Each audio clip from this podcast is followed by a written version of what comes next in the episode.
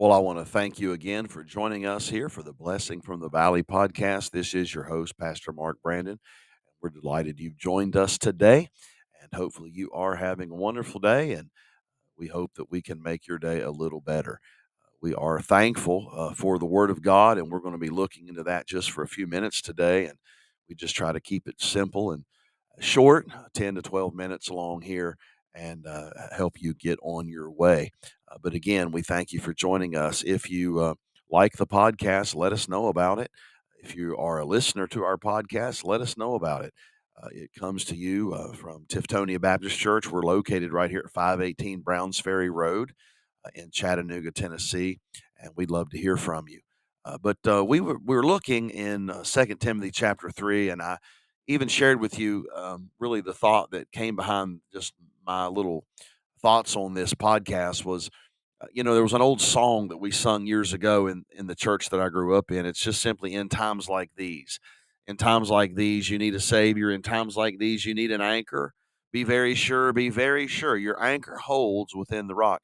And uh, I'm thankful that uh, we do have an anchor. But in days like in times like these we're living in perilous days. The bible says here in Second timothy chapter 3 this know also that in the last days perilous times shall come. And that word perilous means dangerous. And I gave you some reasons why that these are dangerous days. Um, there's no doubt about it. If you uh, have any age on you at all, you know that things have changed. Uh, you know, I'm going to soon be 49 years of age. And, you know, I grew up, uh, my junior and teen years was in the 80s. You know, sin's always, you know, been there, but uh, it seems like obviously the Bible's true. We know it's true. And uh, there's no doubt that evil men and seducers do wax worse and worse. So as days continue and truth continues to fall out into the streets, no doubt uh, we live in perilous days. But what can we do? We don't have to live defeated, uh, we don't have to live discouraged.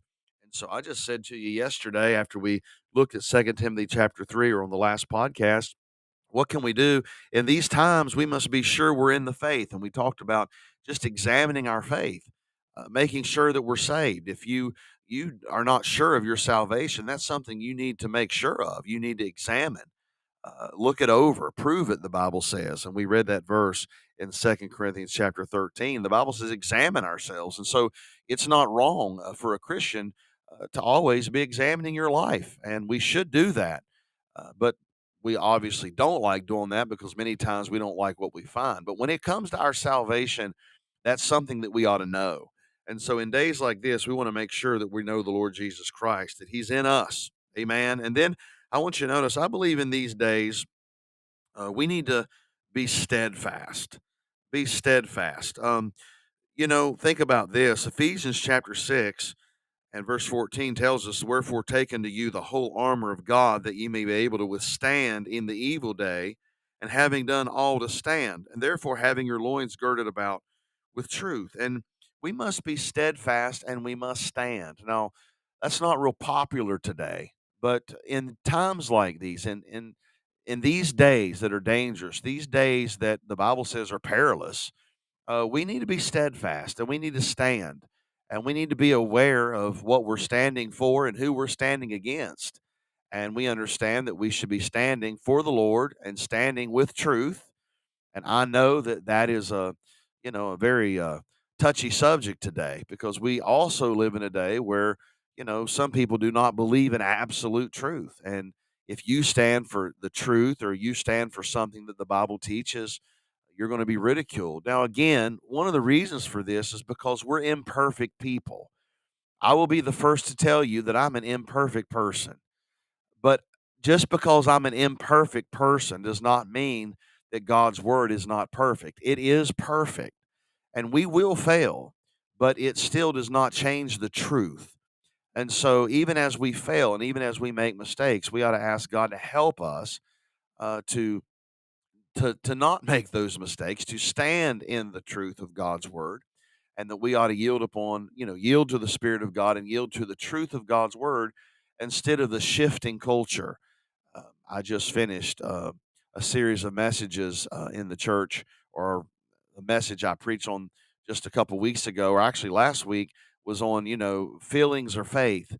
and I've been doing a study on the life of David. And David got himself into some real trouble because he allowed his faith or his faith to deteriorate. And he allowed his feelings, he allowed his fear, he allowed his flesh, uh, he allowed his hurt and his, you know, confusion dictate his life. And if we allow that to happen in our life, then we will certainly not stand for truth. We'll start questioning truth. We'll start disobeying truth.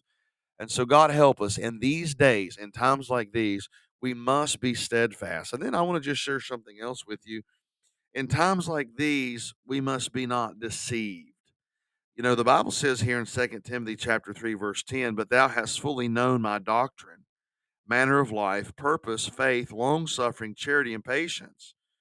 And, um, you know, the Bible says in verse 13, but evil men and seducers shall wax worse and worse, deceiving and being deceived. So we must understand, we must know what the doctrine of the Bible is. We must know what we believe and why we believe it. By the way, what we believe should affect the way we behave. Now, again, I, I said earlier in this podcast that we are imperfect people. When you read the Bible, God used imperfect people, but imperfect people uh, can still respond even after they failed and do right. And that's what we should be interested in doing. But in this passage of scripture, we're talking about being deceived. The Bible says that we fully know the doctrine. We ought to know what the Bible teaches. Why? Because it's so easy today to be deceived. I've used this illustration so many times.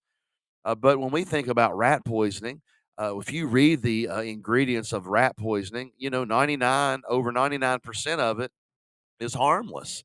It's, it's grains, it's food that the rat wants to eat. Uh, but there's a very small amount of poison in that rat poison that actually kills the rat. But it has to be that way because if it was permeated with with poison, the rat wouldn't eat it. And so, really, what are we doing to rats? Uh, what do um, you know? Pest control. How do they kill bugs? And how do they? What do they do? They they they deceive them. Um, what do we do when we hunt? I love to hunt, and when you turkey hunt, or there's times you when you deer hunt, you can use a deer call, you can use a can, you can do a bleat call, or you can grunt. Uh, some people rattle. What does this do? This deceives a deer from walking in thinking something. But you know, it has to sound like the real thing. And and the, and look, if we as humans realize this, then we know Satan understands this, and so he he is the master of deception.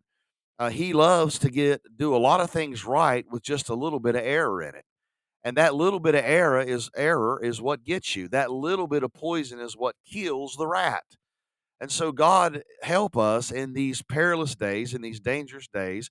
We must know the truth so we won't be deceived. It is so easy to be deceived today. Uh, when you think about um, the counterfeit money, um, you know, I've been told for someone to be able to spot the fake um, money, the fake bills, they have to know what the real one looks like. They study the real thing.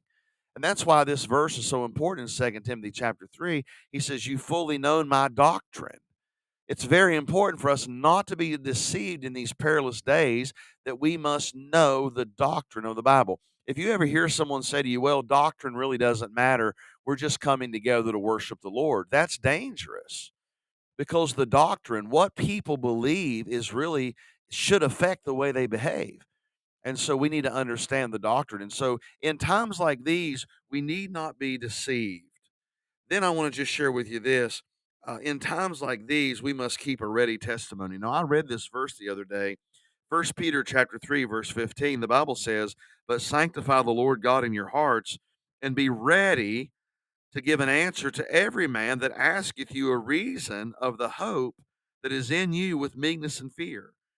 And this is a powerful verse. We ought to be able to give a testimony of why we have hope in these dark days. Why do we have hope in days like this? Because we know the Lord Jesus, we know his promises, we know his pr- uh, principles, we know the ending, we know the victory that the Lord gives us. And we ought to be ready. The Bible says, be ready to give a testimony. Can I ask you this quickly? When's the last time you gave your testimony to somebody? The day that you trusted Christ, that you got saved? It's very important. And then, uh, how often do you share your life story, or maybe give a testimony of how, hey, I was going through a dark day. I was going through a bad day, but the Lord helped me. See, that's giving an answer. When someone becomes helpless or hopeless, the Christians should be ready to give a testimony of, hey, look, uh, we have hope in the Lord. That doesn't mean that we're never going to be sad. That never means that we're not going to be discouraged. But uh, we should be different than someone that doesn't know the Lord. We ought to be ready to give that reason of that hope. So we ought to have a testimony in in times like these. And so, look, these are some encouraging principles uh, that we can implement in our lives that will help us, even in times like these. Amen. But I want to close with this. In times like these, I have a Savior. In times like these, I have an anchor. I'm very sure, I'm very sure my anchor holds and grips the solid rock. And I hope you have the same testimony. Amen. God bless you. Have a wonderful day.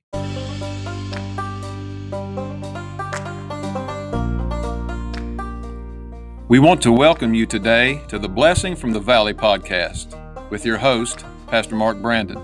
Join Pastor Brandon as he takes a new look at the old book, the Bible.